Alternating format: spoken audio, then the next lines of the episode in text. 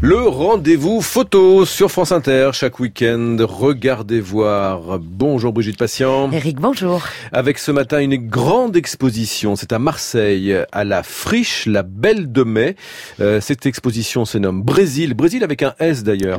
Euh, Sao Paulo et Amazonie. Et vous avez rencontré le photographe. Il s'appelle Ludovic Carême. Il fait partie de l'agence MODS. Et dans les années 90, il a travaillé pour Libération et puis pour d'autres titres dans la presse. Puis en 2007, il quitte la France pour s'installer au Brésil, à Sao Paulo. Lula était encore président, il y avait une belle énergie.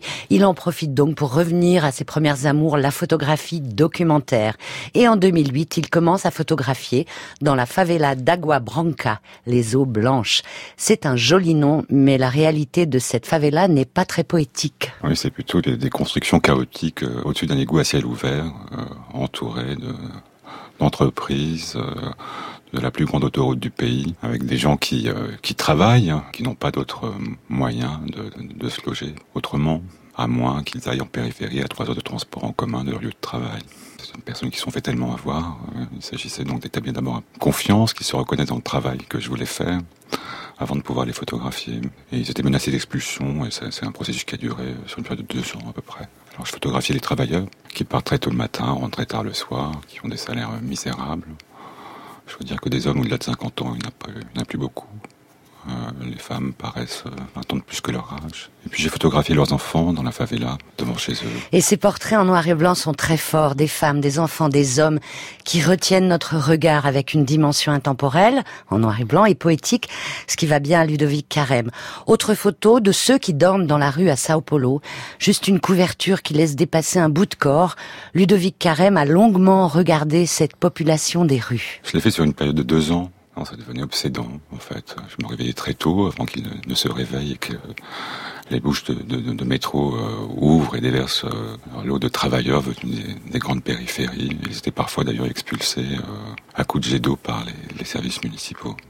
Alors je ne sais pas comment on arrive à quantifier tout, le, nombre de personnes qui vivent à la rue à São Paulo, mais il serait de l'ordre de 300 000, 350 000, et en même temps il y a 600 000 logements euh, vides dans la ville, avec des immeubles abandonnés. Certains maintenant commencent à être occupés de plus en plus, et par ce dernier gouvernement, ils ont été euh, classifiés terroristes et sont menacés d'expulsion.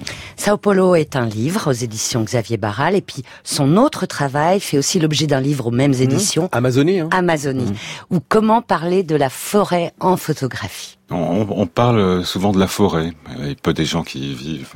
Alors, je suis pas anthropologue, mais certains amis qui vivent là-bas depuis de nombreuses années, dont c'est le métier, me disent que c'est très très peuplé et euh, il y a eu un véritable génocide hein, à l'encontre des Indiens vivant dans cette région et dans toute l'Amazonie du reste. Hein. Et je crois que j'ai été rechercher les traces justement d'une histoire qui est assez floue puisque très souvent, et particulièrement au Brésil, elle a été écrite par les vainqueurs alors c'est plutôt des familles qui vivent en ordre dispersé dans la forêt.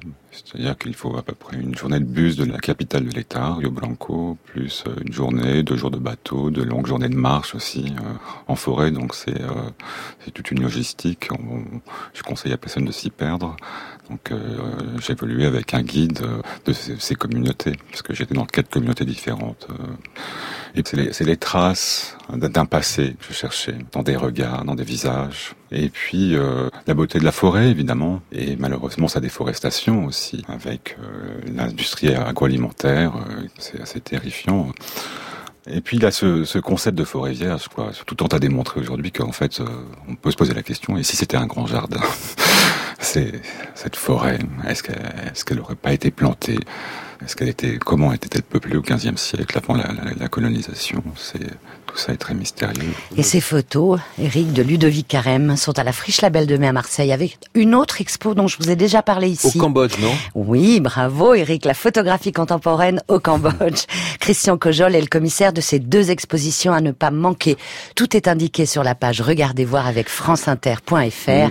Et pour cette dernière, Eric mmh. et Patricia, mmh. je vous embrasse. on vous embrasse aussi. Brigitte, qu'on va retrouver, euh, d'ailleurs on vous retrouvera euh, tout l'été pour un Regardez voir en, en version longue. Ce sera le samedi et le dimanche de 14h à 15h. Merci Brigitte Patient.